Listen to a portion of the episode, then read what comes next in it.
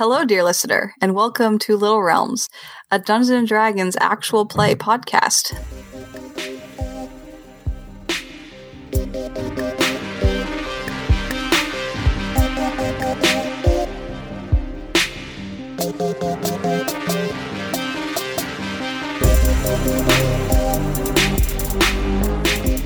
I'm your host and game master, Candace, and I am here with. I'm Sarah, and I play Vim, the flashy and nomadic tiefling. I am Dan. I play Cyrus Sassafras, the elderly, world-weary druid. I'm Nikki. I'm playing Jarell Goldenheel, the wide-eyed elven scholar. And I'm Adam. I'm playing Arden, the pragmatic half-elven ranger. And our characters are navigating the city of Mithrin, trying to uncover the city's secrets as well as their own. Last time, you guys entered, guys and gals, entered the city of and nine Mithrin. non-binary individuals. guys, gals, and non-binary pals. There, right. I stole that, That- from the That's internet. cute. I stole that from the internet. Jarell. I can't take credit for that. I didn't come up with it. Um, you guys entered, you guys, gals, non-binary pals, entered the city of Mithrin after uh, about a month of travel.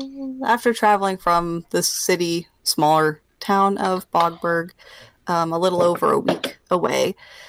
Uh, on the way there, you guys picked up a lockbox uh, from an abandoned military establishment, half-built military establishment that had been hidden there by a individual named Liara, who you found the body of outside that military establishment. The ghost of Liara tasked you guys with taking the box to a Margaret's Arendelle, which, after entering the city, you found out was the current leader of Mithrin. After following your longtime traveling companions on the road, the half orc pair Abram and Mickey to their inn Journey's End and settling in there, Ugal decided to head directly to the Arendelle estate, which you got directions to and found pretty easily. Mithrin's not super big. Um, where you met Jonna, who identified herself as the daughter of Margaret's Ar- Arendelle, and Hyatt, the spirit shaman advisor of the Arendelle family. Um, you all introduced yourselves, and after a little bit of discussion, agreed to look into that the matter of the lockbox um, at the request of Jana and Hyatt. The what they told you uh, is that the person who made the lockbox, uh, his name is Jimmel, and he was a former apprentice of the blacksmith in town, and now they think that he's a guard question mark last time one of them either of them heard anything and that Le- the do- the box definitely be- belonged to Liara and that Liara was an acolyte at the temple in the city okay. and that is where we left off. You had all just exited the estate and are essentially standing at the gates of the house. The with two guards out front, one being Chakota, one of the soldiers that was traveling with you on the road, and another guard whose name you don't know, but presumably they are from uh, it, the the city before you guys got there. Jakota's friend is his formal name. Yes. Yes. What time is it? Um, Time of day? It it is about you got into Mithrin around noon, and it's taken you maybe like two and a half, three hours to get turned around. So it's like mid afternoon at this point.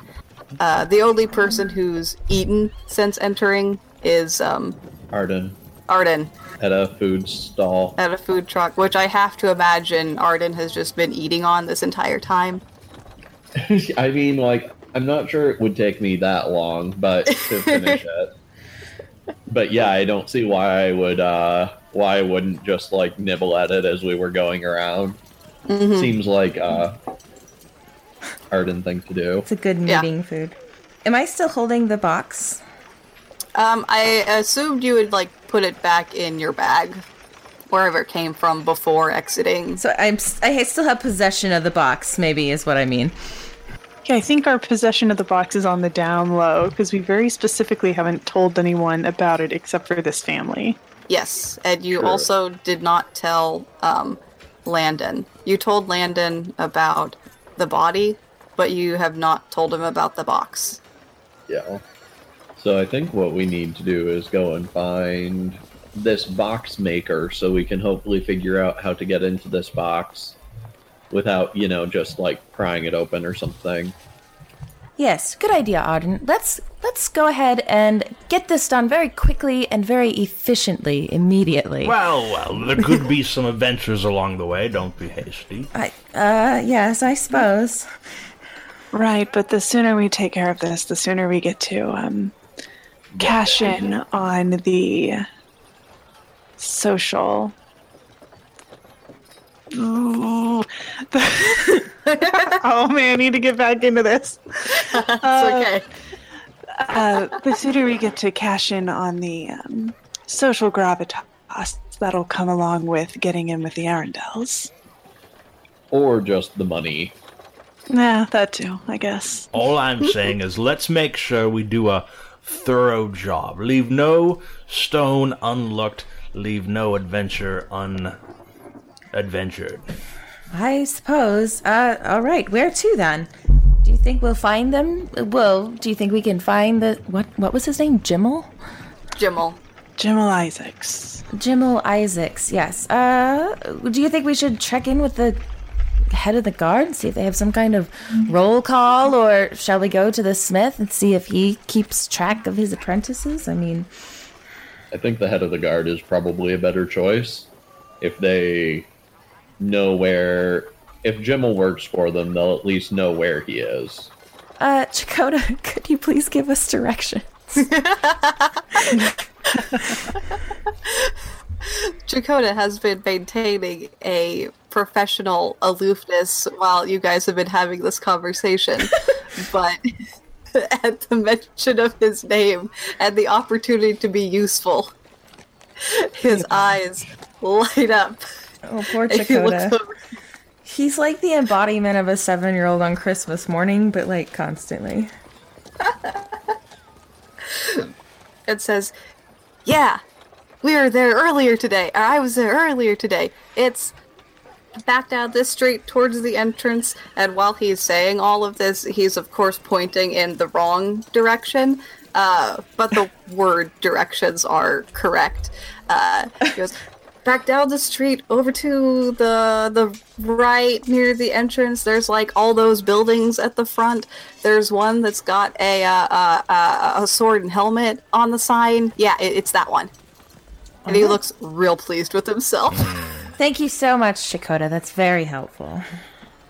Yes. he thank nods really enthusiastically, and the other guard looks like they're trying really hard to pretend that they're not near the scene. Hey, Chakota. Quick question for you, buddy. Yeah. How so? Landon, he was in charge while we were um coming up this way. Yeah. How much cachet do you think he has around the city? Uh, Just I, between you and me, and He- these three friends. He he uh, uh so what Landon told us is that um Cap Captain Joran Mirne, yes, uh the short guy with the dark hair, the beard, he requested a platoon of us soldiers and the command was offered to not command, but like the the post was offered to a number of sergeants and people of soldiers of Landon's rank, but Landon was the only one that actually accepted the request. And so he's officially working under Captain Mirne, uh, but we don't know, and Landon didn't know when we set out what exactly his duties were and are going to be. And depending on what they are, what those duties are, tends to affect how much clout a commander or a sergeant has on the soldiers. This has been rather enlightening. Thank you, friend. Um, I guess that Yeah. means I'll be telling people you sent me. Yes, that sounds good. Why did they request an entire platoon up here? It doesn't seem like the most um, dangerous or busy area. Captain didn't say, I guess Landon we'll have to ask says- shaking his head and kind of shrugging. Either Captain didn't say or Landon didn't tell us, but Landon tries to tell us everything. So I have to assume that uh, Landon wasn't told. How are you enjoying Mithrin so far? Uh, Dakota, have you had a chance to meet any of the local guard? I don't mean to be rude, but uh, my belly's empty. The night is coming. Let's let's get going. Well, Goodbye, Dakota. He- I'll I'll, I'll catch up with you later. Okay. I'll, yeah, I'll be around. I, I, I, I get off at like um Don't Seven. count on it. Don't mind him, Dakota. You know how old men get when they're hungry. we'll catch up with you later. okay. You've been helpful. Thank you. You're welcome. And he returns to standing at his post, like stock still and upright with a very serious expression on his face. Uh, and so you guys head back. Yeah, I guess maybe like grab a bite on the way and head to the guardhouse. Yeah, there's definitely like the the food cart that Arden got his stick of meat at on like on the way. Otherwise, you guys can kind of like That's fine. circle back to the market square and then back out again. I figure Cyrus Yeah. looks a bit like a, a rat in a mouse trap, just like running into people left and right, trying to. What was Dakota's directions again? Blast it! Where where am I? There's too many people in cities. that does tend to define them, yes. One of the people that you bump into kind of like quirks an eyebrow and they they point like back down the street and as you turn around kind of directly in front of and above you is that sign that's got a helmet and a sword on it Good job, Cyrus. You found it. Wait, Good work. Is, is this it? Yes, it looks to be. All right, let's Yeah. go inside. Well, Yeah. I am an expert at navigation, so no wonder. Mm, truly. We would be lost without you, Cyrus. The uh, the building itself is um is fairly small and squat, squished between two other buildings that look more like uh, warehouses. But the front door is propped open, um, and so you can just walk in. And inside this, uh, there's like a one room lobby type area that's got a desk with a half elf sitting behind it. And then behind them are two doors that have name plaques above them. Uh, one reads the abbreviation for Lieutenant LTG Ewan Rowan, and the other sign is uh, Captain Joran Mirne. And then uh, the half elf sitting behind the desk sees you guys walk in, looks up, and says, uh, Hello, how can I help you? Uh, hello, uh, my name is Jarell. Uh, we are here uh, inquiring after a specific individual for a professional consultation. Um, we were wondering if there was an d- Jimmel Isaacs that we could ask after. Uh, let me check. He goes into the desk, pulls out a drawer, and then pulls out a um. It's not a very. It's not a super long parchment paper, uh, but it's, it's it's a longer scroll, and scroll like unrolls it on the desk, tracks down with his finger, uh, and says, "Jimmel Isaacs, you say?" Yes. Uh, yeah, he's enlisted with us. Uh, what what did you say you needed of him? Uh, a professional consultation. Um, if we could just have perhaps an address, or maybe we could leave a message for him, um, if that would be all right. We don't want to interfere with his duties here, but we'd like to ask him some questions. It Says- has to do with his previous line of work. Yeah. Ah He kind of the half elf nods and says, um, "Well, he according to pulls out another piece of paper, references references it. Um, he says, uh, according to the schedule, um, he is working in the armory this afternoon, but he will be off duty at around six. When are you up? At? No, I'm just kidding. I don't say that. Do you know where we can find him after his shift? Is there a barracks where they come to offload their armor or anything like that?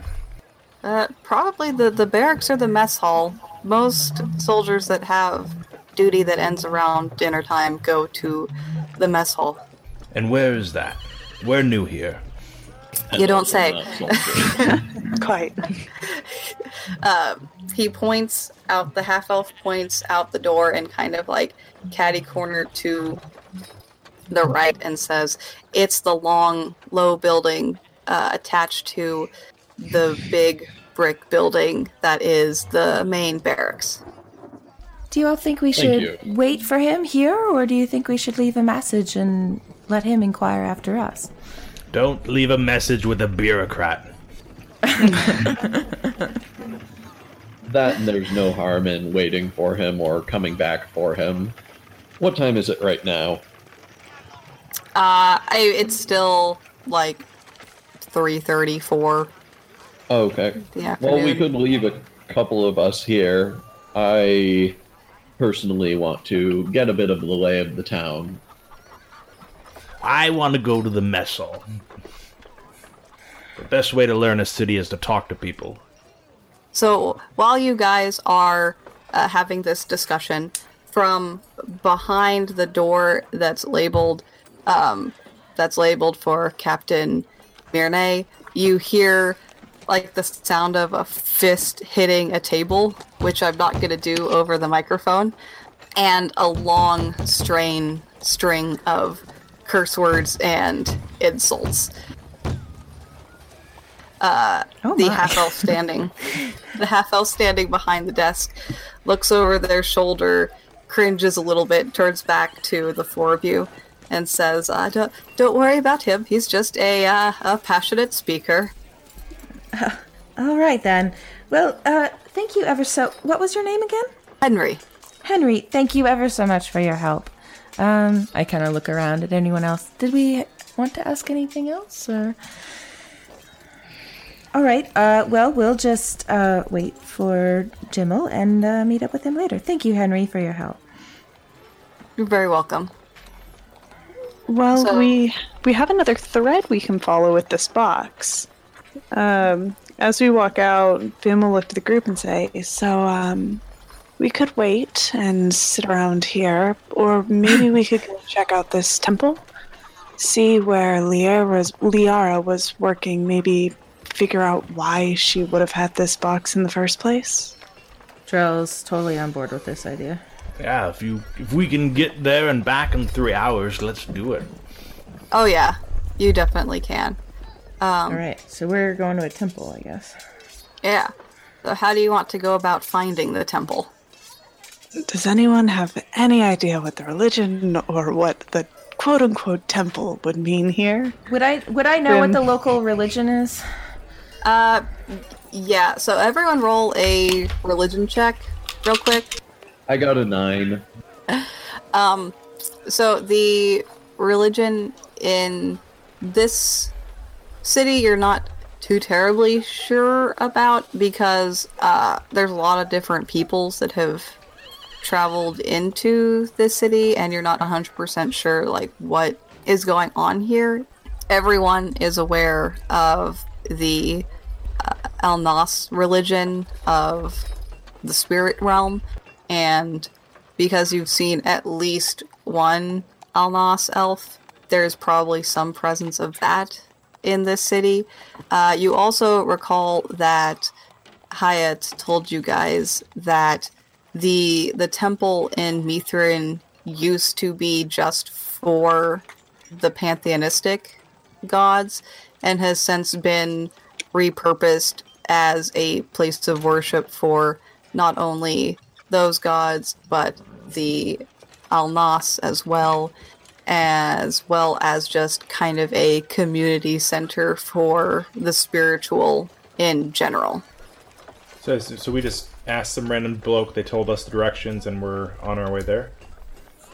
Yeah, you could do it that way. Um, so you head out from the guardhouse, kind of heading t- like back towards Market Square, that direction to find someone to ask directions of, um, and roll whoever is kind of like leading. Roll a um, Survival? yeah, roll a survival. I rolled a 14, so Okay, yeah. Um, so it's not super hard, and you get there pretty quickly. So basically, the- it's right nearby where we were, where we're staying. Yeah, it's it's like a it's like three or four blocks away, but it's fairly near because where you're staying is pretty close to the market square in general. They the doors on the building are propped open at the moment. They've got just like a big dub- set of double doors and they're propped open. Above those doors on to identify the building is a stylized sun with beams radiating off of it, directed downwards over the entrance. As you step inside of the building, it's a one large open area.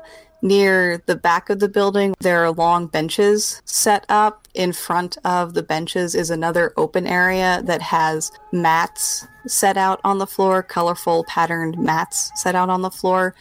Um, and at the very front, at the head of the building, is a small raised dais with a very, very simple stone altar in the middle of it.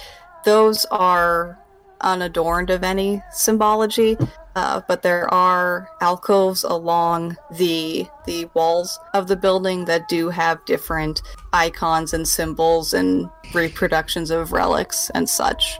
is there anything going on in here right now, like a, a service or a ceremony or anything like that? There, there. It doesn't look like there's a formal service or anything going on, but there are several individuals milling around. There's a small group at the front of the building, two more kind of sitting in the pews, but one of the what looks to be a more official looking individual in a set of white robes. Uh, they reach to the floor. There's a a white mantle on top of the robes.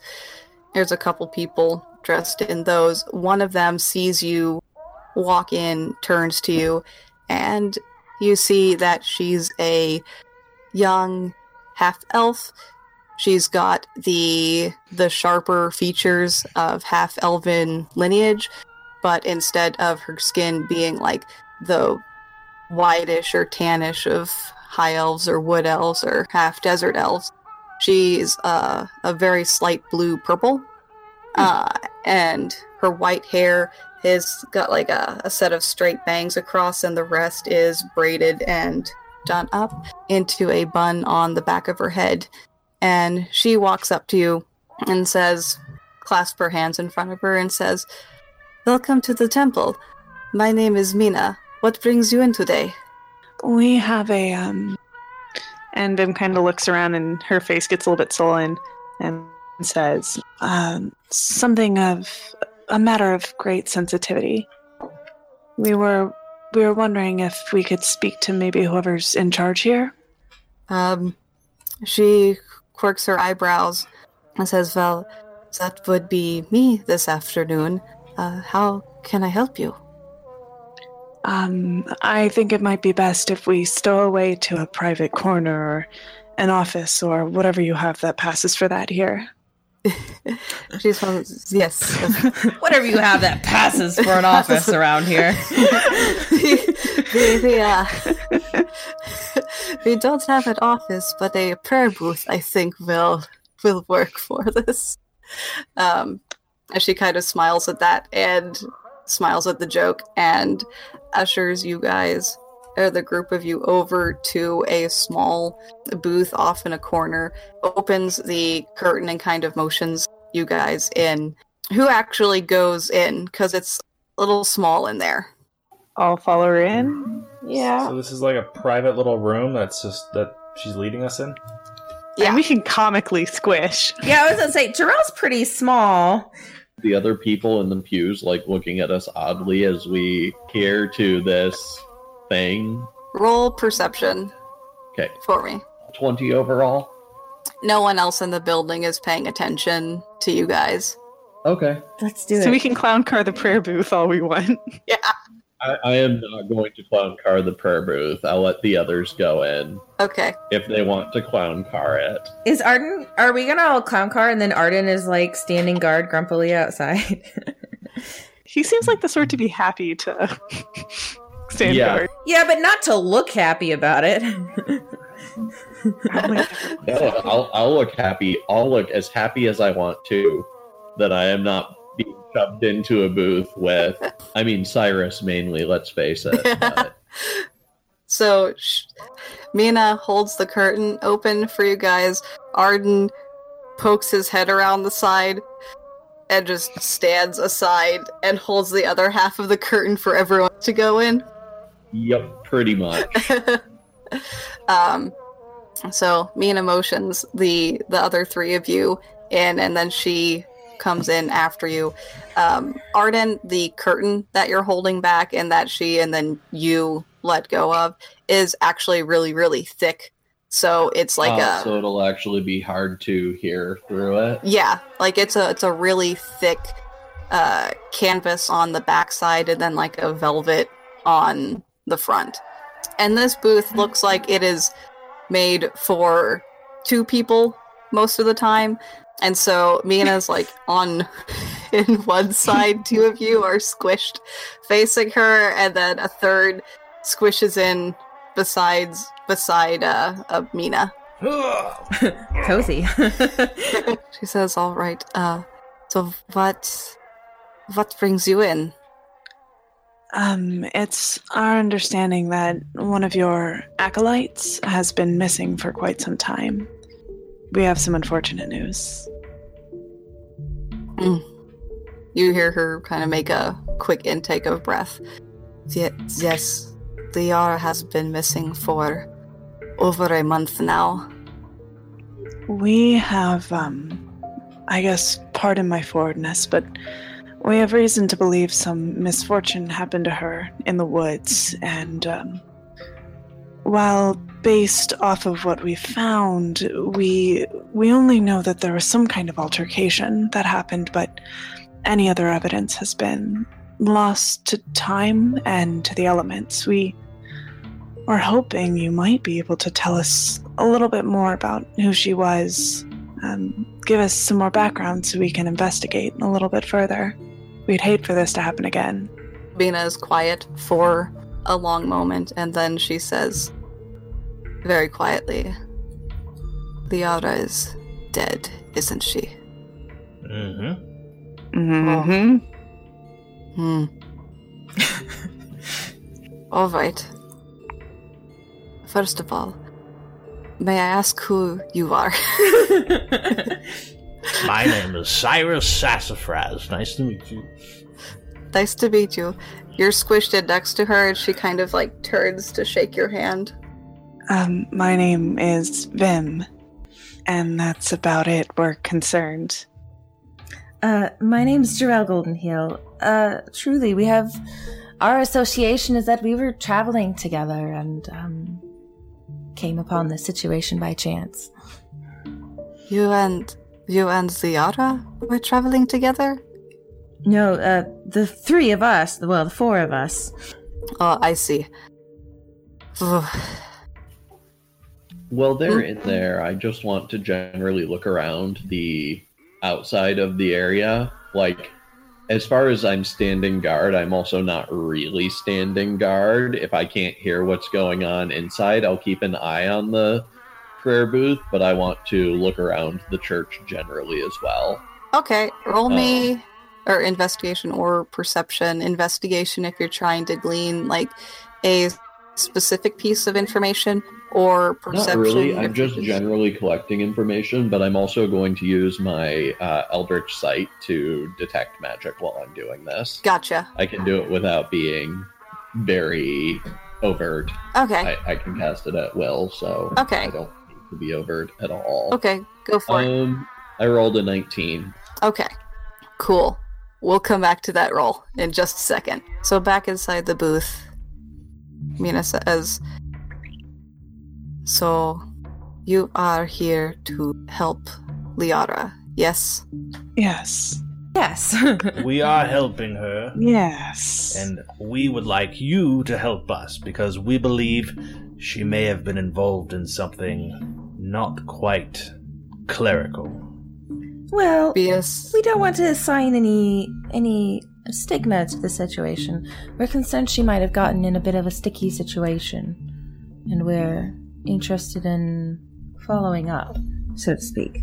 Mina says, I am entirely sure that she got herself mixed up in something that is over her head.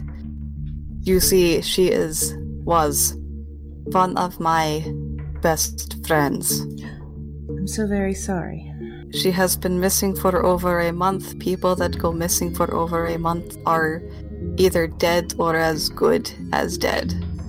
That is just the unfortunate way of the world. But here is what I can tell you.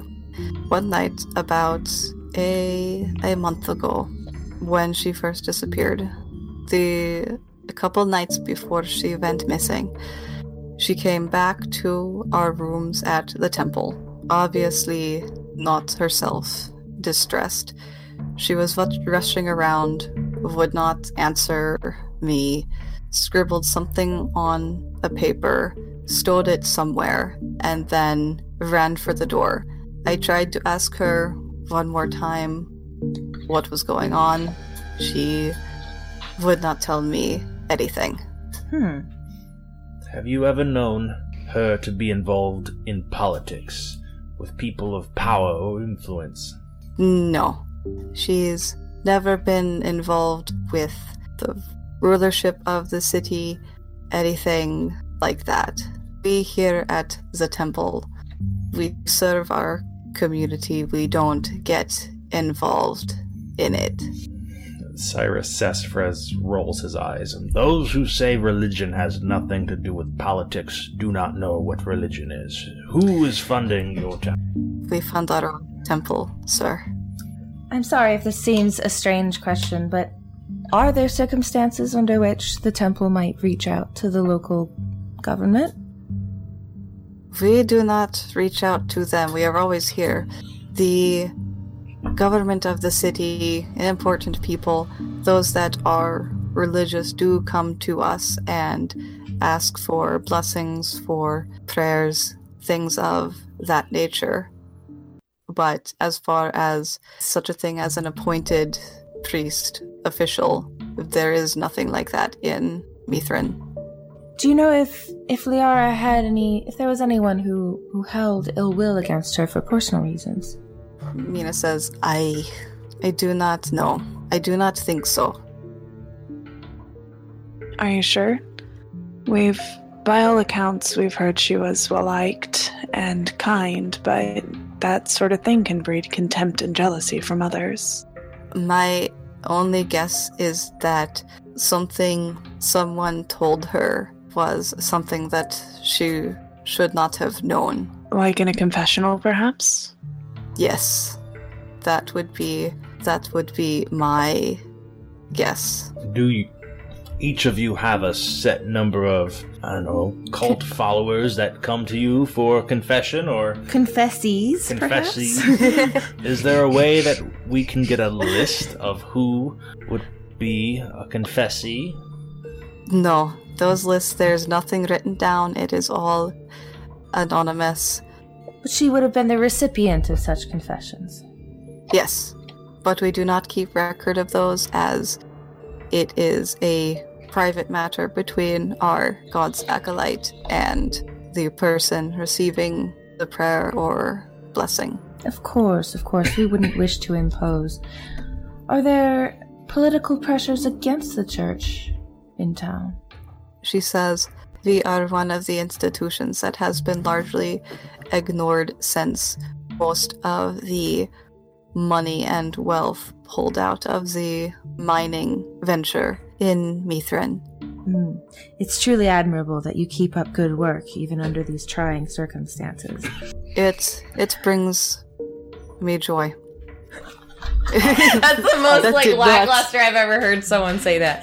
That- that's did not not- canonical, by the way. That's That did Side not sound the way I meant it to. That brings me Given- Well, we are talking about her dead best friend. that so- is true. I, I suppose she has some latitude to feel a little sad right now. Yeah, cut her So some outside, You know, so- Jerome might have actually said that out loud, but like, you don't sound that sad. No, no, I don't think they would, but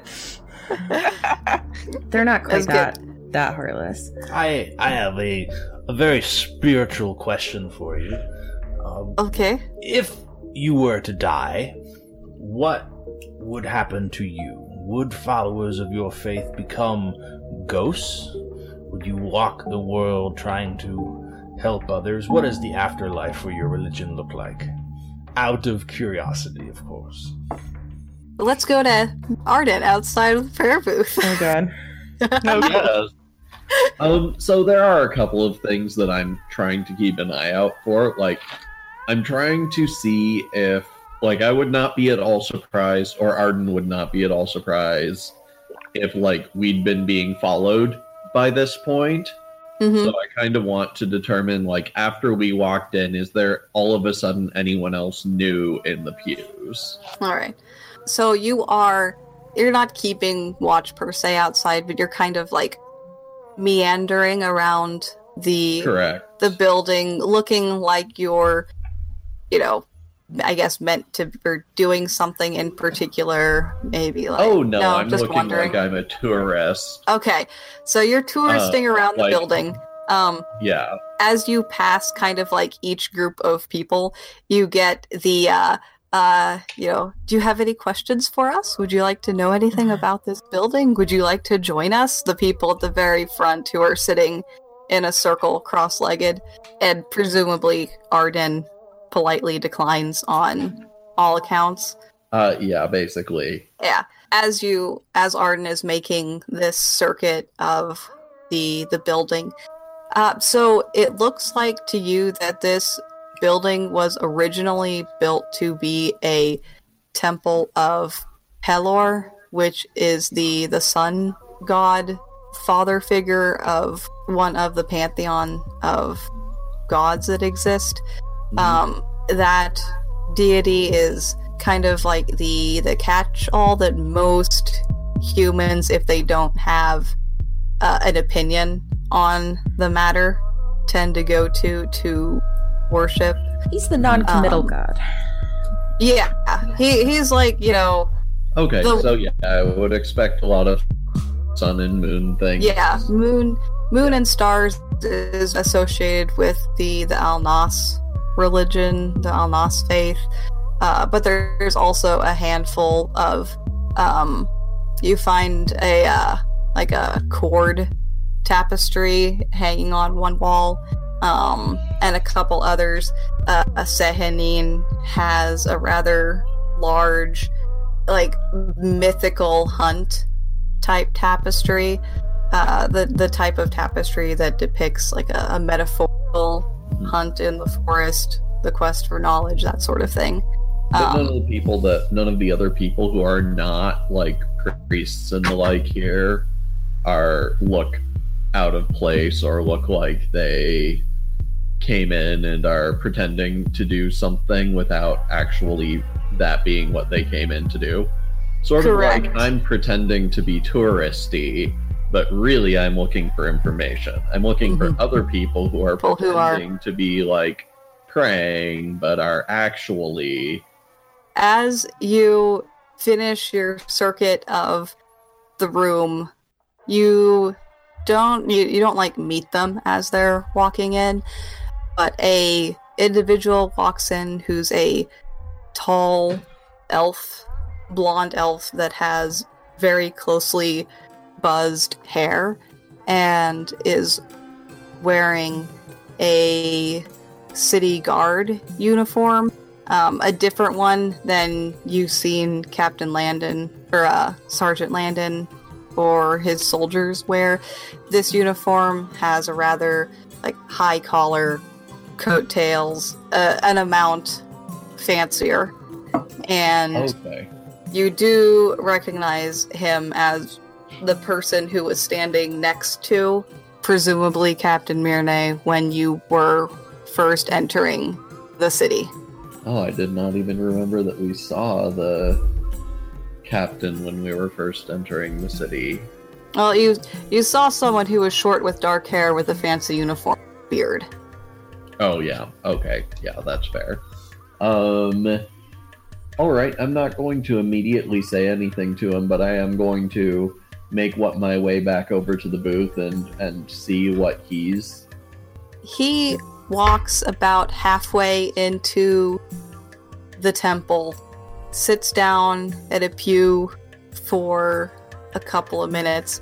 Um, and so this is all happening like simultaneously. You're doing this walk as this previ- the previous conversation is happening. Yeah, it is going on. And as this is going on, he sits at, I guess you're finishing your circuit around, or Arden's finishing his circuit around the building when this individual walks in, sits at a pew. Um, at this point, you do notice that even though he's stationary at the pew, he's following your path of travel with his eyes. All right, I will walk over and sit down next to him then. And I'll just say, "Is there anything I can help you with?" Although it seems odd for me being saying this since I'm not from the city and not a priest either, and we are in a church and you are from the city.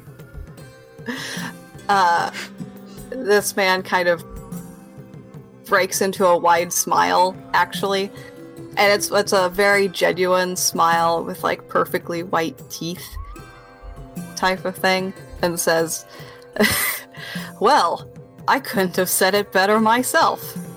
Makes me very paranoid how friendly everyone seems. like,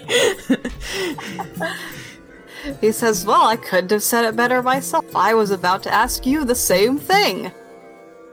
Oh, I'm just honestly trying to get a lay for the city. It seems like a fairly pleasant place, but it also there there are an awful lot of guards around for a city that is uh, I don't mean any offense, but out in the middle of nowhere despite its size. Rowan laughs a little bit and says, uh, yeah, it, it's certainly in the middle of nowhere. I didn't catch your name. Uh, Arden. I'm Arden. Nice to meet you. I'm Lieutenant Rowan. I'll I'll offer my hand to shake his. He shakes your hand, nice firm handshake. Um, and he kind of like sits back on the booth, slouches a little, and puts an arm over the back and says, Yeah, I mean, we actually don't have as many guards as we do. Not for any like bad reason. It's just, you know, no one. There are many other things that people would rather be doing than walking around the city day in and day out. Hmm, I suppose that's true. I suppose that's true. I believe that uh, when some others and myself were traveling up, we were traveling up with a platoon of men who were coming to uh, sort of bolster the number of guards. I assume that's because that's because you don't have enough people in town who are willing to spend their days wandering around. Guilty as charged. And he kind of holds up both hands. And says, yeah, we're very lucky that Sergeant Landon was the one that answered our plea for assistance, if you will. Is Um, it because of the refugees? partly because of the refugees, also because we've had interesting situations arrive recently. Really? but- but- Anything that I should be worried about as a traveler? Uh, Oh. Not that I can't handle myself most of the time, but He says, "Nah, no, no, nothing, nothing going on on the road. Uh, we've had nothing but good reports for as long as we can remember, or for you know, we've had nothing but good reports." well, that's good. Um, Say, weren't you traveling with some companions? Like where? ah, yes, where? they're around here somewhere, I assume. Yeah, if you don't mind me saying so, like you didn't really strike me as uh, the spiritual type. Ah, well, I mean, not the type that would pray to a god for the In a building, right? Like it's a fortune little. or favor. Yeah, Uh, the best little. fortune and favor is the type that we make for ourselves. I like that philosophy. That's a good one. And so, back inside the booth, The clown car booth. Yep. uh, everyone roll perception for me. The inside the booth people. Are we discovering who farted? Um, I think it was probably Cyrus. Mm, 18. Mina farted. Drell politely doesn't say anything. but also as you four are talking um, cyrus is has asked his question about where people the rather existential question about where people go when they die when the a conversation from outside the booth filters in you don't really get like uh you get the tail end of words something about I like your way of thinking. And when that filters in, Mina had a, had had opened her mouth to respond to Cyrus when she kind of holds up a finger, and then as Mina leans forward and says very quietly, "Who is talking to your friend out there?" Um, can I cast a message? Yeah. And just ask uh, Arden? Yeah, Who You are could definitely do that. I think I just sort of reach up and adjust my um my my little shiny monocle a little bit. Yeah. Is all it looks like. I say, so Lieutenant Rowan, what brings you here today? And I'll do that to also tell them that I'm talking to Sure. Lieutenant Rowan. Arden's Okay. great. um, uh, he says he's talking to a Lieutenant Rowan. Don't change the subject, Mina. I want to know what happens when you and your followers die. What's the afterlife? And I want to know did you fart? You know what they say, Cyrus. He who smelt it dealt it. Listen, I have the musty old man smelled down, but I did not fart. Have we cause for concern? Mina says, Yes, that was me. But also, Mm. our followers, that is such an insightful question. And you notice that she is talking louder than strictly speaking necessary.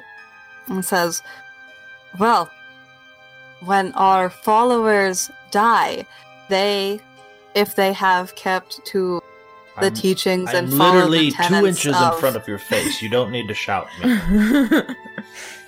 she kind of like makes a be quiet motion and then like jerks a thumb outside like motioning outside of the curtain and then like does the like draw your finger across your neck and shake your head sort of thing.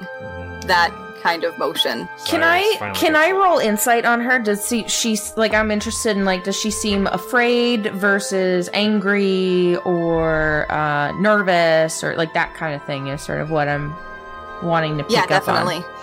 Definitely. on. Um oh yeah. 22. She is a little bit nervous, but like in that that sort of way where you get kind of nervous and excited when you're trying to tell something to someone, but there is someone else there who can't know the thing that you're trying to tell. So you're changing the conversation until that person or the thing that's keeping you from saying the important thing is gone so that you can finally get to the point. She continues saying, um, if you are worried about where you are going in the afterlife, uh, let us pray for your uh, soul. And if there's anything that weighs heavily on you, um, we can pray for it silently, and the weight will be lifted through the grace of Pelor. Thank you. That is so very comforting to hear. Fim Um, shoots Jarell like a raised eyebrow. I sort of like shoot a, a side eye at the at the curtain and kind of shrug like like I don't know something.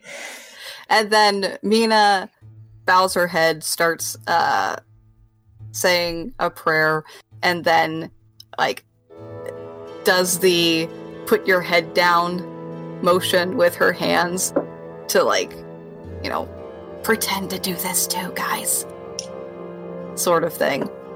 Outside of the booth, roll me an insight. Um, 11. So you had asked Lieutenant Rowan uh, what brought him in, and he says, you know, well, you know, this temple's a, a good place to clear clear your mind and just sit and think for a second.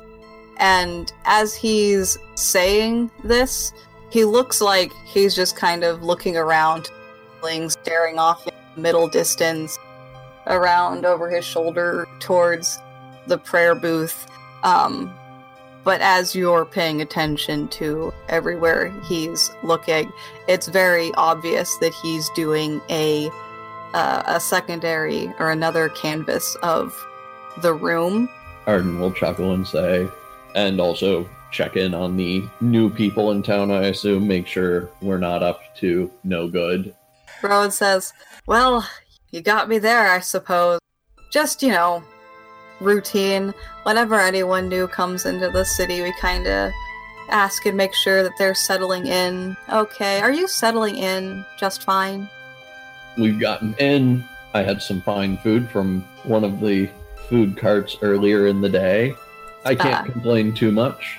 Once I get my feet on the ground and know where everything is, I'll probably feel a little bit more comfortable. That's fair. That's fair. That's sounds delightful. Uh, let us or any of the guards. We're here to help. Um, if you need anything." And he like puts his hands on his knees and levers himself up from the pew and says, "Well, hope to see you guys around." And exits the temple. I'll nod and see if I can tell once he's out of the temple. Without getting up or following him, I want to see if I can tell which direction he's headed. He exits the temple and just kind of keeps going straight towards the center of towards so back towards Square. the back towards where the guards' quarters and everything are. yes. Yep, that's basically all I wanted to determine.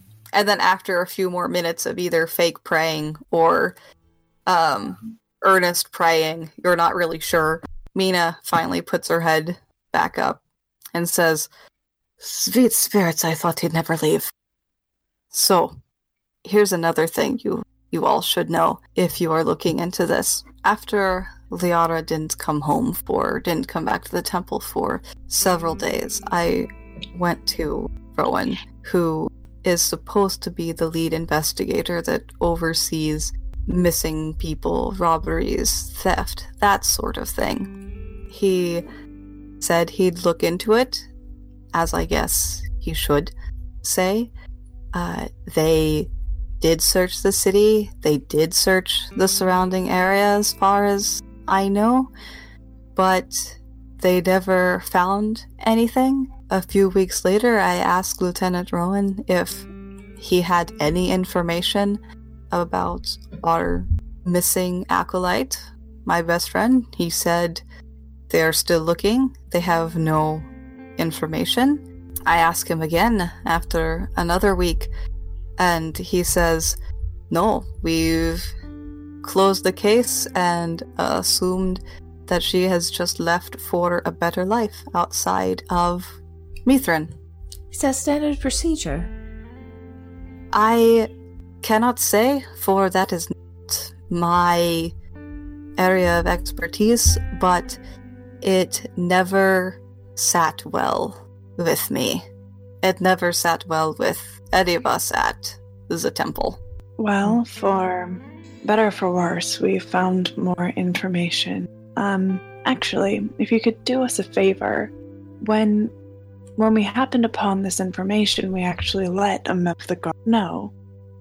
It'll be interesting to see if they send someone, perhaps in the next couple of days, to enlighten you with the new information that we found. They have, of course, no idea that we're already telling you. So perhaps let us know if the state of things change. If someone comes by the temple to give us any news, Yes, yes. maybe their search was earnest and they found nothing. Maybe they're trying to hide something. This Ish. might help us find that out. I will keep my ears open. Um, I it is obviously my hope that Lieutenant Rowan was and is completely genuine, but I I have my doubts. Well, I'm still curious. What happens when someone dies? Do they become a ghost in your faith? In my faith, they become a a guardian spirit. They cannot interact with the physical world. Um, very interesting. What exactly do they guard people from if they're not able to interact with physical threats? It is a symbolic protection. The the dead look after and watch. They cannot directly influence, but they can use their energy to influence positive or negative. So a bit of a moral support situation. Yes, you could say that. You could say it that way. Um, that is what we believe as followers of Pelor. If you are, if you follow the tenets, you are allowed to become this guardian spirit, and when your followers pray for the good of someone, it taps it, so to speak, taps into that uh, resource and becomes energy for the living. Hmm. What about those who don't follow the tenets of Pelor? Are there spirits with more nefarious purposes than guarding? Yeah, are there bad ghosts? She says, in the in our faith in Pelor, we believe that non-followers um go to either where they believe what happens to their spirit, or some of us believe that non-followers do not go to a a bad place. The if a person were to stray from the path in life, their spirit is not allowed to live on and they just disappear. Are there any situations, Mina, that you are aware of spiritually in which a spirit might interact in a physical way with the living? In in very rare circumstances, there are stories of people, for inst- followers, for instance, lost on the road in dire situation, and they describe being helped out by a person that they could not find later or could not find any evidence of having been there later. But that is the the extent of our experience so far. I see. One last religion question from a curious old coot. If Pelor is good, who would be the bad? Who would be the opposite of Pelor? Someone who would want to see you or your acolytes fail. The god Nevril is Pelor's eternal enemy. Um, and he would be considered the source of evil antagonistic forces working against the good in the world. Alright. Pelor is good, Nevril is evil. Thank you. You have been outstanding. Wonderful. I cannot tell if that is sarcasm or not, good sir. Well, neither that can is the pa- that's the price you pay for farting in a small room.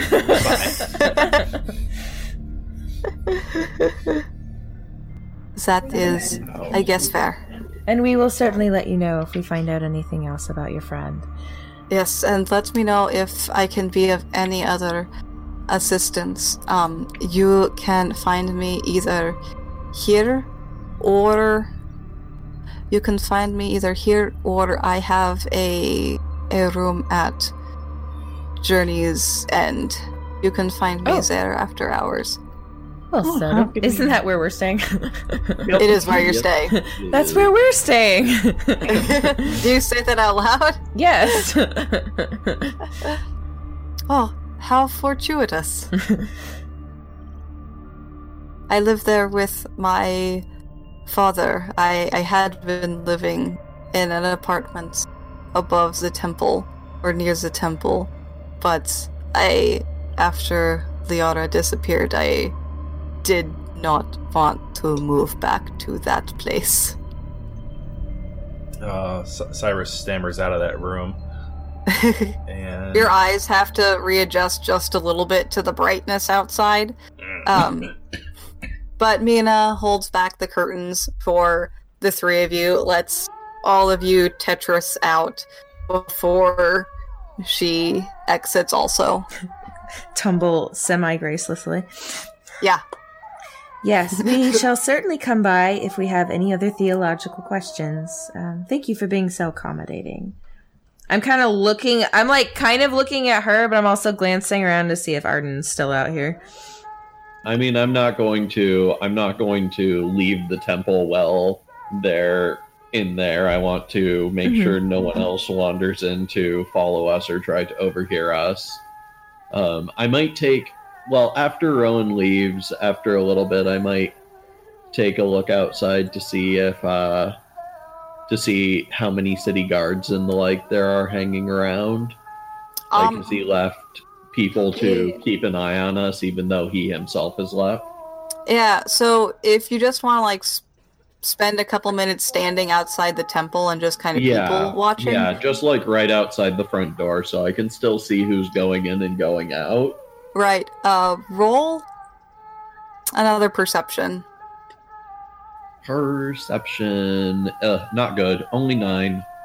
The so you stand out there and you're watching, and it's actually a decently good time to be watching because as your companions are finishing their conversation, kind of the evening it starts to transition from afternoon evening, and so there are a number of mm-hmm. people closing up shops, opening evening affairs, and a lot of there's several there the changing of the guard is also happening and so you're able to pick out pretty easily the different posts that are being kept um, and as far as you can tell from where you're standing there's a, a guard posted at the courthouse that switches because you can kind of see that building through like down the street through the Okay. the gaps in buildings.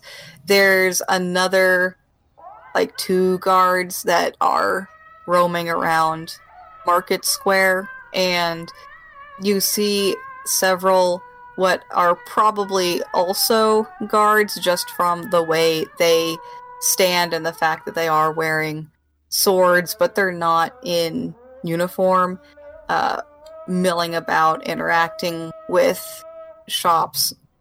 There are a lot of citizens to the amount of guards especially if you kind of consider the refugee tent camps that are set up that are probably not that you would assume are not part of the regular population of the city. Okay. But I don't see anyone specifically like keeping an eye on the temple or looking at me Correct. Or anything. Okay, in that case, I'll go back in and wait for the others to be done. Okay. It's not terribly uh, long after that. You see your friends pile out of the prayer booth, either gracefully or not so gracefully, and then Mina exits behind them. They exchange, you know, share the exchange that we just did, and Mina goes back towards the front of the building, and the other three kind of converge with Arden, presumably. I say kind of like quietly, just in case anyone's around. Sorry about the interruption without explanation. I think our friend was a little discomfited by the presence of your new friend. The lieutenant. Yes. Ah, that doesn't surprise me. Anyway, shall we go back and see what this other fellow is up to? The uh, Jimmel. just Jimmel. Every time I say that, I think Jimmy Kimmel. Just throwing that out there. All right, yeah, let's go see Jimmy. get Cyrus to the mess hall where he. Check out some fresh talent from the guards. I was gonna say see what kind of meat they're serving, but More kinds than you'd think. Beef is for dinner. Bunch of beef boys. so, following the directions you were given earlier, uh, you make your way back to the mess hall, which is getting to be evening ish at this point. The sun's still pretty high in the sky, it's starting to go down. You find the mess hall no problem, partially because it's starting to be lit up at this time, and also partially because it's very loud. And you can hear it from down the street voices raised, laughing, chuckling, making jokes, that jokes in the ilk. Uh, you head down the street.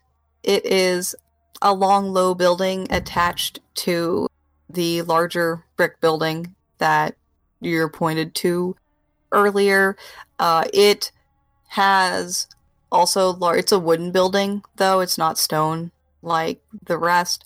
Uh, but it does have its doors propped open um, and it's more like a uh, like barn doors that are propped open. It's that kind of size of a building higher ceiling there's smoke coming up from a chimney and as you approach it you can look through those large doors and see four long benches table benches set up that go the length of this building. The floor of this building is packed dirt and soldiers are beginning to filter in at the far end of this you see counter with a number of large steaming pots either set out or hung up over trusses and there's people behind the counter what looks to be other guards by their haircut and the fact that they're all wearing a uniform uh, serving other soldiers as they file in and then they are seated Charles got their arms folded and kind of looks at the group and then looks around. It's like, We're not exactly inconspicuous, are we? And we didn't think to ask what he looked like. Uh, that's easy to remedy. I'm going to go up to the nearest guard Okay. and ask, I'm looking for Jimmel. Do you see him here? I don't actually know what he looks like. Um, the the soldier you go up to like glances over you because clearly you're not wearing the same uniform. Raises an eyebrow, but looks out over the crowd anyway, and then kind of like points to the far corner um, at a man, uh, human male, sitting in the far corner. There's a couple people like parked not directly next to him, but like a little farther down the same table, and the guy that's being pointed out has hmm? Is he eating dinner on his own? he Look he lonely and sad.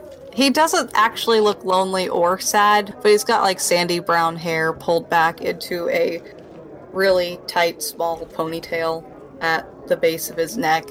His uniform top is like undone, the shirt is untucked from the breeches, and he actually just is like sitting over his plate. He looks tired more than anything. Okay. Well, I'm going to go over to him, like whether everybody else follows me, I'm going to just thank the guard and head on over to Jimmel, like I belong in the room. I nudge uh, Vim in the arm and I kind of sideways whisper, Look at our little social butterfly making new friends. It is quite charming, isn't it? I'm so proud. When I get over to Jimmel, I'm going to say, Jimmel, like a question. So, like, is everyone else kind of following a little bit? I'm trying to decide if it's better for us to like bring him out so we can talk about this privately, or if we want everyone seeing like this motley band of people approaching this one guy. I Um, follow.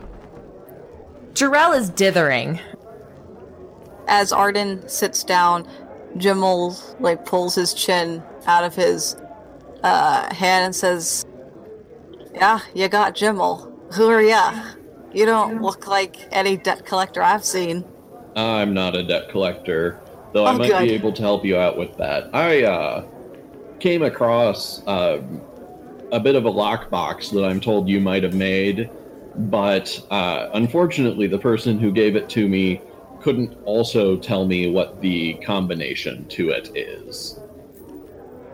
Um, That doesn't sound stolen at all. well, that's a problem for you, isn't it?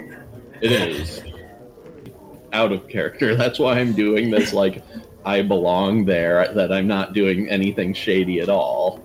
No, I know. I just thought it was funny. Yeah, it, I was hoping that uh, maybe since it was your work, well, I'm told it's your craftsmanship at least, that if you saw the box, you might be able to tell me what the combination is. uh,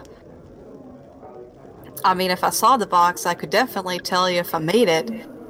Um, Well, that's excellent. I don't have it on me.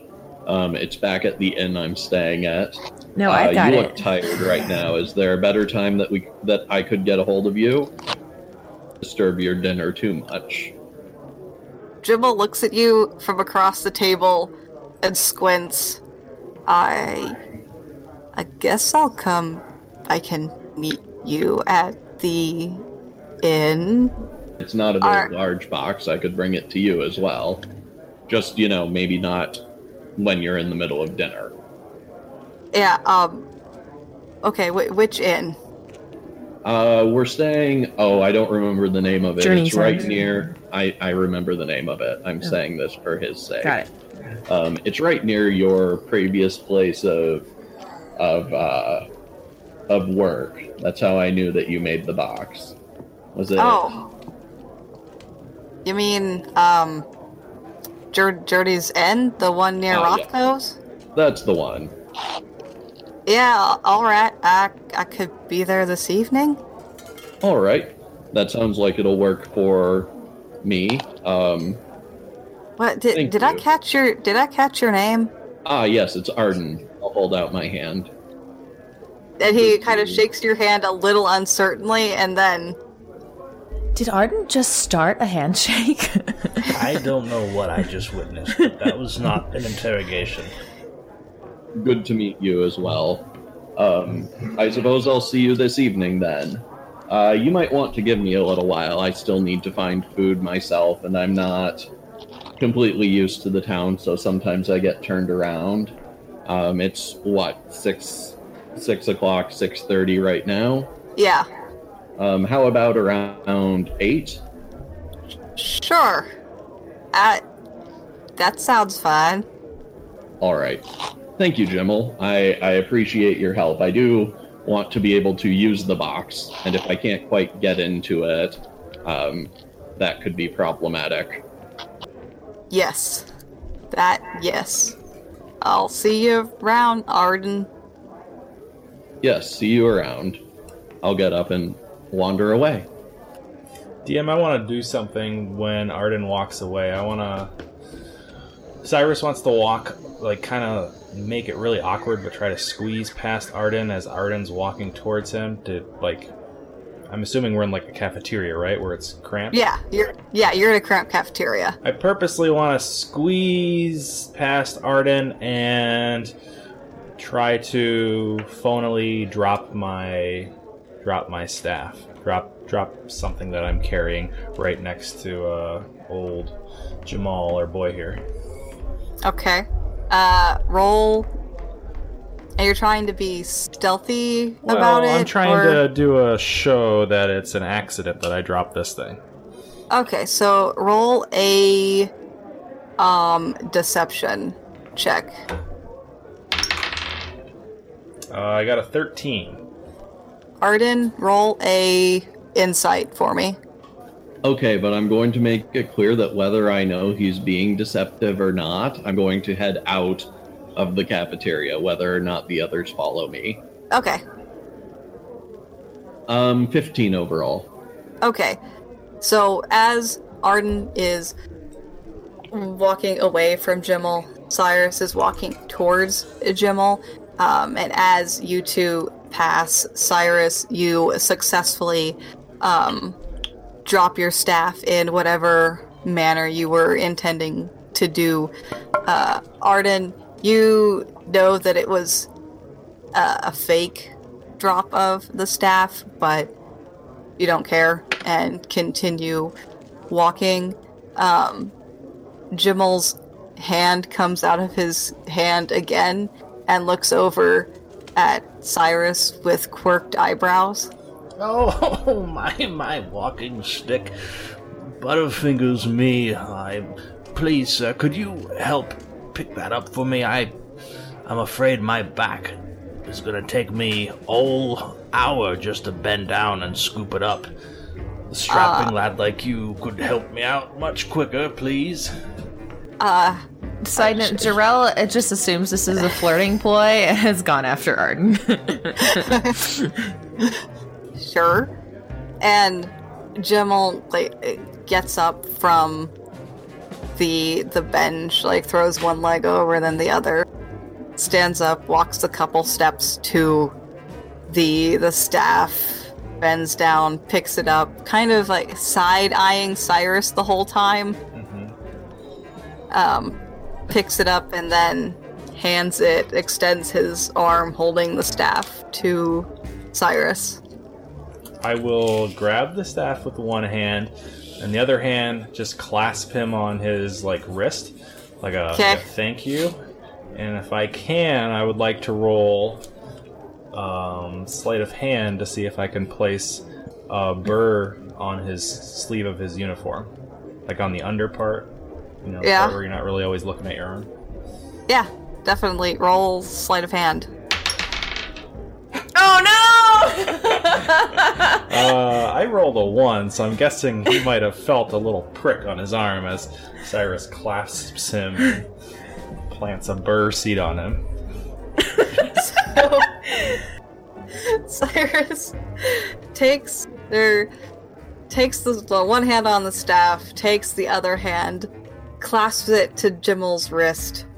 You see Jimmel physically wince, like eye twitches, and neck goes tense for a second, and then Jimmel just like very carefully extracts his arm from your grasp, turns, like looks at his sleeve, sees the burr there very gently. And this is why Arden left, making sure that it didn't seem like he was with these other strange people in the building. Oh, that's that that wasn't me. That must have been there beforehand. Sorry. Thank you again for my staff. I must go now. Bye bye. You turn and walk in the uh, Vim and Jarell, who are still standing at the entrance. No, I left already. Oh, okay. Jarell- Vim. I was like, I'm not gonna watch this flirting show again. Well, so as Cyrus turns around, he realizes that Vim is still standing there, mouth kind of agape, because she had thought he had actually dropped the staff. So she had like kind of started to pick it up, but then this boy does it. So she's like, "Okay, wait, hold on. That was that was really nice of him." And now she's just standing there, giving him this mouth agape look. As I walk past Vim with like the kind of like a ventriloquist trying not to see his mouth move, Cyrus is just like, time to go, time to go. oh my god. Oh, oh, um, right, right. And uh, you see her like tail flick up and then wave back and forth a little bit as she also scurries out, like We the are the Scooby Doo crew. subtle. After all that effort Arden went through. Oh. Oh, it's fine. You, he doesn't need to see you guys when he comes to the end. That's just true. Well, he might be looking for us. When we are comfortably out of earshot, Yeah. Cyrus will turn to his confused face friends. Well, I don't think Arden's really confused face, but maybe Vim and Jarell are. So that didn't go according to plan. But it was a very good plan in my defense. What? Right, so What plan? Right. I can locate plants and animals. If this boy runs and doesn't meet up with us, I wanted an insurance policy, some way that we could track him. I was going to plant a burr on his sleeve and locate the burr if he didn't show up, but I, uh, butterfingers, whoopsie. He's a soldier. If he if we couldn't find him, we could just ask his CO. Yeah, but soldiers are known from time to time to go AWOL. Are any of you reasonably adept at staying hidden and following people? Not in the slightest. I can. Well, hold on, wait. One, wait. So you weren't flirting with him? No. He seemed your type. You should go for it. Listen, there will be plenty of time for fooling around and fun and frivolities, but right now, I want to do something. And that something is adventure. I think um, I'm turning back to Arden. I I don't know that that'll be necessary that we go stalking random citizens around the town. I mean, we're just sort of looking into this casually. Well, of course, but we know where he is right now. We know where he'll be at around 8 o'clock. Why not leave somebody here to uh, covertly trail him while he is on his way? And if he disappears in the middle of the of his w- walking, then we'll know that somebody doesn't want us to know something. That is a great idea. Well, I mean, I don't know that I'm very uh, sneaky, but I can disguise myself. That works as well. I don't think you even particularly need to disguise yourself. You just need to follow him without him knowing he's being followed. In fact, if all three of you work together, it might work just as well. No, I do not think it would be a good idea. He might think that you're following him. he might be right.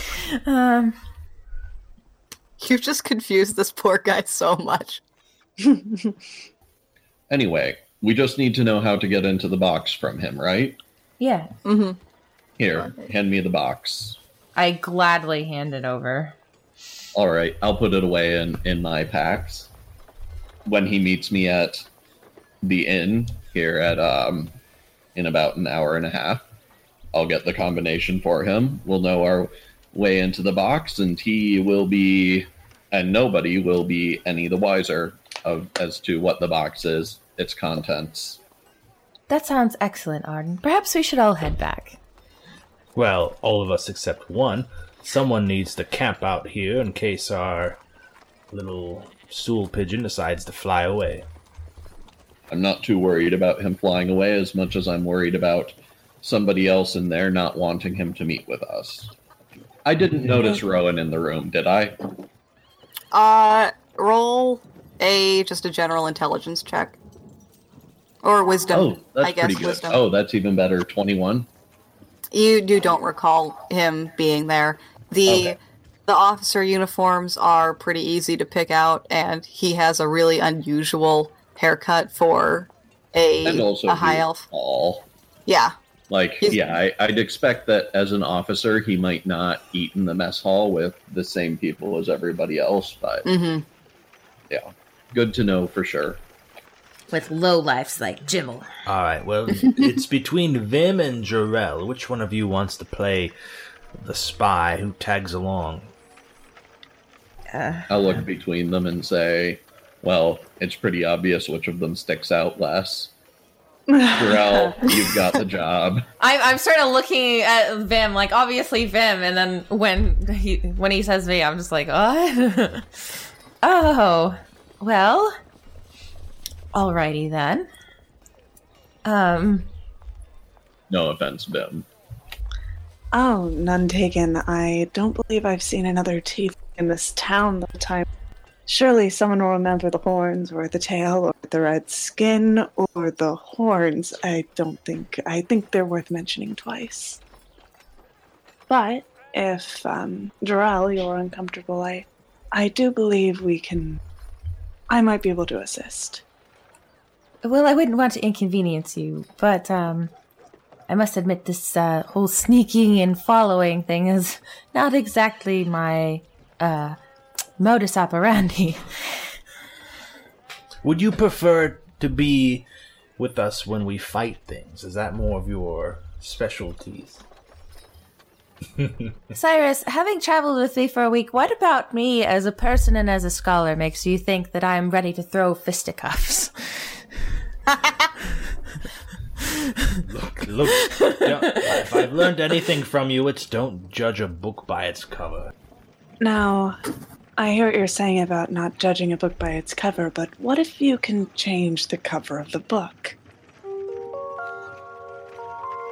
And at this, Vim will kind of like reach into the space that falls, uh, the space that falls in between where you know the breastplate and her padding would be, uh, that she wears underneath it, and will pull out this like crummy-looking knit hat uh, that it just looks like kind of sweaty and gross and it has a few tears in it. And um, she'll um, kind of put it on her head and uh, look to the group and say i think um, i think i have a way of making myself look a little bit less conspicuous. Is did you just stre- stretch a knitted hat over your horns? well i mean it, it like pre- Sorry, I shouldn't laugh. it like You're- pre came with holes so i figured i'd you know It's Yes. it's just, like especially funny because like my understanding is that Vim likes to dress kind of, you know, ostentatiously. And so I'm just imagining this like very fancily outfitted lizard person with then this like manky knitted hat on her horns. it looks like just total total garbage it's just an Um, ugly knit gray hat with two holes in the top My, that is a thought. Um, I don't know that the hat is nec- really necessary. Um, but good thought. Um, hmm. You look like a mushroom. well uh, what do you think i should look like instead Hmm. and vim grins a little bit as she looks at the group and uh, it's like why don't we duck around a corner or something Yes, if nothing else, let's walk around the block, and then Arden and Cyrus, you can go on, and we'll hang back and keep an eye on another random person who we're going to stalk around the city. Um, That's the spirit. why are we doing this? Uh, to make I- sure nobody attacks and kills him while he is coming to meet us. All right. Well, then, Vim, uh, regardless of any um, concerns that we have about you standing out, certainly if we're protecting this person from random muggers on the street or deliberate sabotage, I'm not sure that I alone am uh, uh, much of a deterrent in that situation. Well, that's why Vim is assisting you. Yes. If Jimmel doesn't show up at the inn at the designated time, then we will come find you. And at this time, uh, Cyrus, up in the open, grabs another burr and just sticks it right on Jarell's uh, student cloak or whatever it is that you wear. I'm faculty, actually. Um. All right. I, I take the burr and kind of tuck it um, out of sight under my. I don't know. I've probably got like a robe on, basically. I stick it in a fold of my robe where it's not visible. That's actually rather comforting. All right. Well, let's be stalkers, I suppose. So while I'm going to head back to the inn, Mhm. I am going to actually stick around the market square, and I'm going to try to run into Jimmel like as he's approaching the inn or the market square. I'm not going to actually wait inside the inn. Okay. And is that what what is Cyrus going to do? Cyrus is going to go right up to the front door of the inn, Mhm. and he is going to.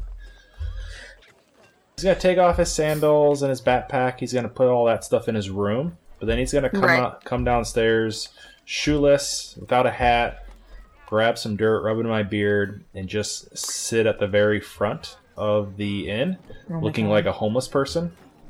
Okay, like then- sit at the door of the inn. Yeah, sit at the door, and his his logic Okay. is If there's one thing that people ignore in a city, it's the homeless. I will be hiding in plain sight right here, and if he makes a run for it, I'll be right at the door. Okay, he says to himself, his monologue plan. got it. The internal monologue. Um, and so Arden and Cyrus are just gonna wait at the inn until eight. It's like an hour and a half away. Um, I'm going to get dinner and wait okay. on the market square while eating something. Okay. Um, and then are what are Jarell and Vim like? What is your plan for stalking? Okay. I think the best, the thing that would make most sense is for us to like find somewhere very close by where we could basically inconspicuously people watch. So like a bar with like or an open air restaurant or something like that where we could be like plausibly be Okay. sitting for a long period of time and it not be conspicuous. There's a uh, eatery, like a small drink-in eatery, that is, uh, it's a, it's still it's within. If you're sitting there, you can still see the kind of the military complex, um, with the barracks and the mess hall, mess hall, and the the guard office that you were in earlier. Um, but it's kind of set like off to the side. And looking at the sign on it, it looks like it's only open for like breakfast, lunch, and dinner. Um, so there's a little bit of standing around awkwardly until kind of the the the evening dinner rush is into it. Um, but once people have kind of congregated there, it's pretty easy to just uh, hang out there and blend into the crowd. Over in the market square, uh, Cyrus, you don't have any problem sitting out front of the inn. The a couple of the half orc kids kind of raise an eyebrow at you, but they have clearly been instructed to just, you know, let the guests do what they want and not question things. Um, Lev at one point comes out, asks if you want anything from inside. Not even making eye contact. Scram, kid, I'm busy, I'm working. Get out of here, we'll play later. Wow, what a mean old Oh. Cyrus. I like the idea that he's working. Lev kind of t- takes a, a step back and goes back inside. And Arden, as the sun goes down, the market square uh, lights up. A lot, most businesses shut down around dinner time. You see the lights at the blacksmith go down, the fires go down because it's an open front building. Anyone on the square can see what's going on in there. Um, the smaller flower shops, the kind of bakeries shut down for the evening. The journey's end begins to fill up as you're waiting around. There's a couple other what look to be specifically bars that don't have food are lit up and people are filing in and spilling out and a lot and a number of the home like residences that you can see from that are around Journey's End are also lighting up for the evening. We're just like sitting at this restaurant waiting, right? Yeah, you're just sitting there watching. And I'm the- more or less doing the same thing on Market Square, yeah, except that when I see Jimmel arrive in Market Square, I'm going to arrive at the inn at about the same time as he does. so at the near-ish the entrance where Jarell and Vim are waiting, uh, about an hour later, you see Jimmel leave the mess hall. Um, Oh, there he is. Wow, perfect. Yeah. You see him Right leave. You see, like, the little ponytail and scraggly beard exit. Um, he's got a friend with him, similar height and build. Uh, they also have their uniform, like, untucked and undone. They they both duck in to the barracks that are like you have to walk out of the mess hall and then back into the Mhm. barracks. They walk back in. Um, Oh no, now we have to wait again.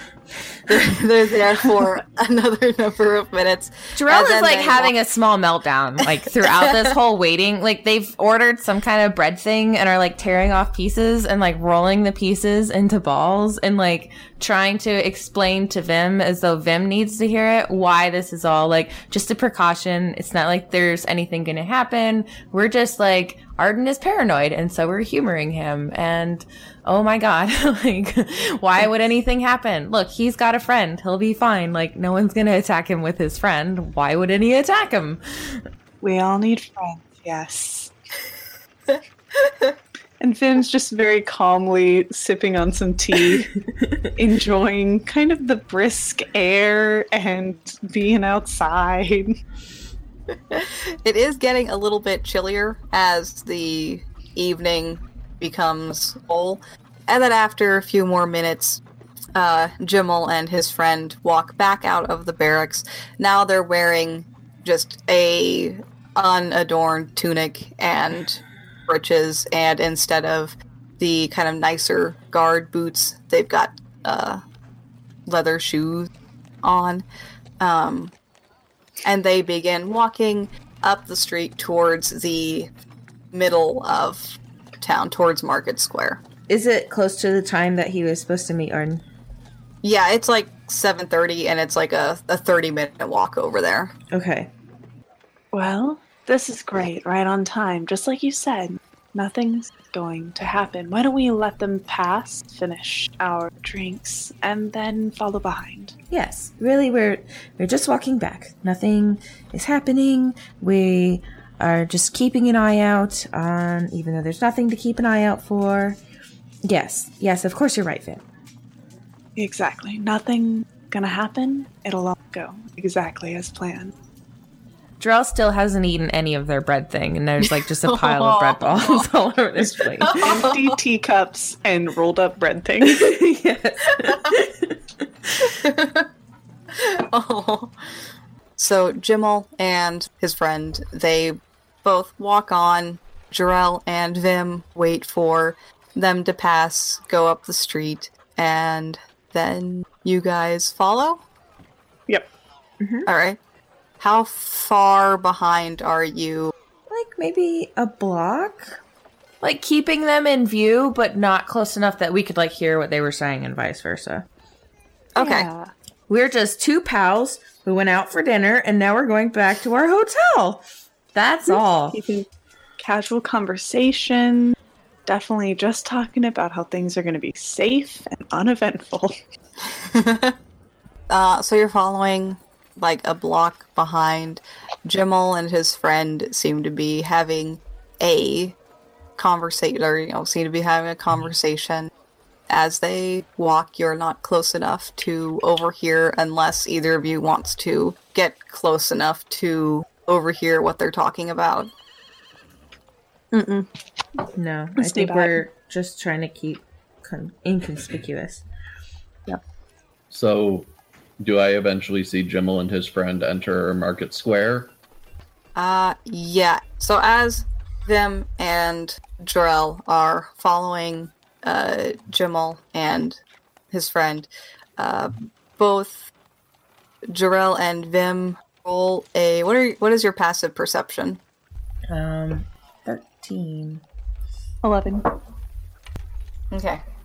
Though I'm kind of like keeping a paranoid eye on the alleys and stuff in case someone just like randomly jumps out at Jimbo for some reason.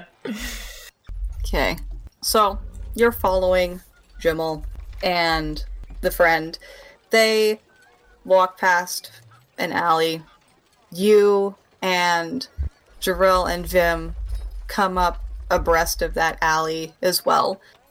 And out of the corner of both of your eyes, you see something glint in the darkness because it is actually dark at this point. And when you kind of impulsively turn to look over into the alley, you see someone backed up against a wall about 30 or 40 feet down into this alley with two other dark figures looming over the third Oh shit. and you hear one of them growl, My man, you're behind on payments to the boss. And we'll start there next time. Oh no! Our poor to Thank you for listening to this episode of Little Realms. If you like the show and want to stay up to date, make sure to hit that subscribe button wherever you're listening. You can also find us on social media on Twitter, PodRealms, and on Tumblr at littlerealmspod.tumblr.com. We also have a website, www.littlerealms.com. May your journey be successful, and we'll see you next time. The wonderful music you hear on Little Realms is possible due to royalty free music and content creators such as tabletopaudio.com, freesounds.org, and Kevin MacLeod, creator of incompetech.com. Royalty free music licensed under Creative Commons by Attribution License oh. 3.0.